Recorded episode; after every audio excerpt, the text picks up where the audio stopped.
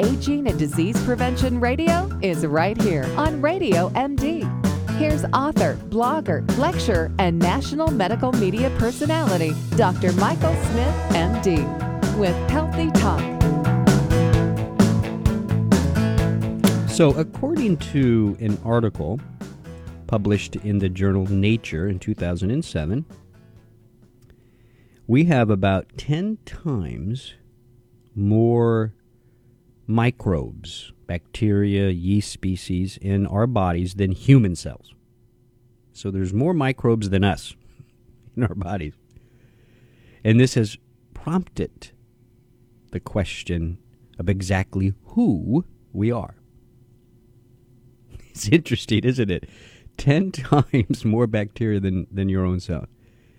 And I know I know when you think of bacteria, you know, I, I don't what what does come to your if I were to say think of think of bacteria, what comes to mind? I mean, what do you what what images do you see? Probably swarming, filthy bacteria on an open sore or something like that. I don't know, or maybe somebody coughing up phlegm, something like that. that's I mean, come on, that's what most of it. I mean, we just had the you know the whole Ebola thing. So you know, when we think of microbes, bacteria, viruses, whatever, they're not even yeast species. We don't always think of um.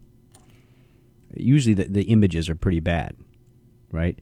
But it's it's obviously a lot more complicated than that, and and it's important to understand that yes, there's a lot of the bad bacteria, yeast species, and stuff out there, but but there's good ones and, these these healthy, good bacteria and yeast species are critical f- for us. I mean, we, we metabolize certain nutrients because of them. And and when you have a lot of these good guys in your system, you fight off the bad guys better.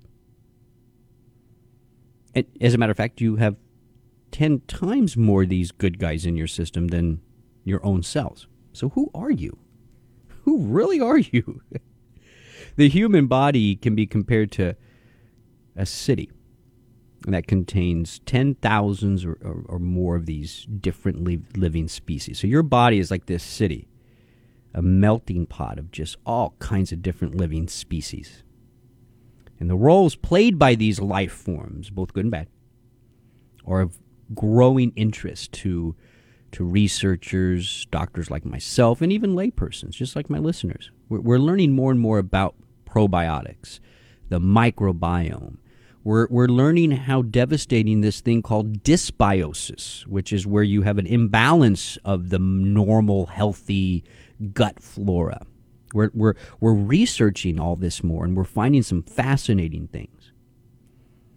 The National Institutes of Health Common Fund Human Microbiome Project. That was a mouthful. Let me try that again.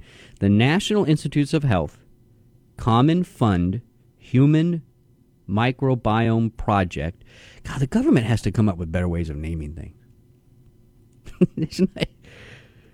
the NIH Human Microbiome Project. How's that?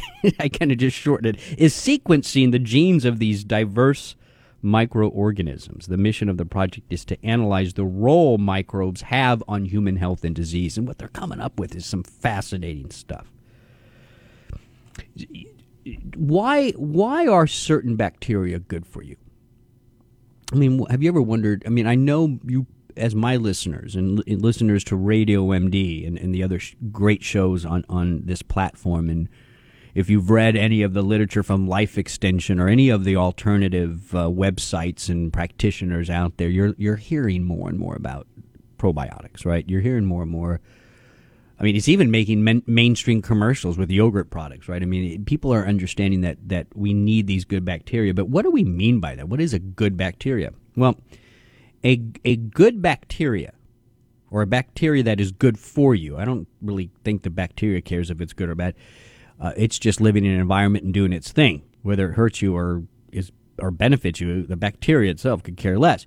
But there are some of those species that are good for us. Um, they help with digestion and absorption. They can prevent malnutrition.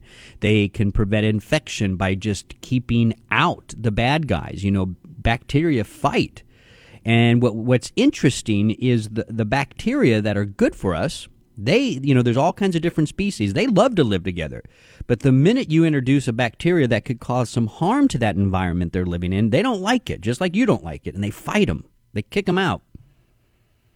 There's even evidence that the composition of gut bacteria may play a role in reducing uh, obesity. If you have a nice, balanced gut flora, that's just another way of saying a, a, a microbiome, a microfilm, whatever. There's all words you'll hear, but it's just a gut flora, gut bacteria. If it's nice and balanced with even some good yeast species thrown in there, you could reduce the, the risk of obesity.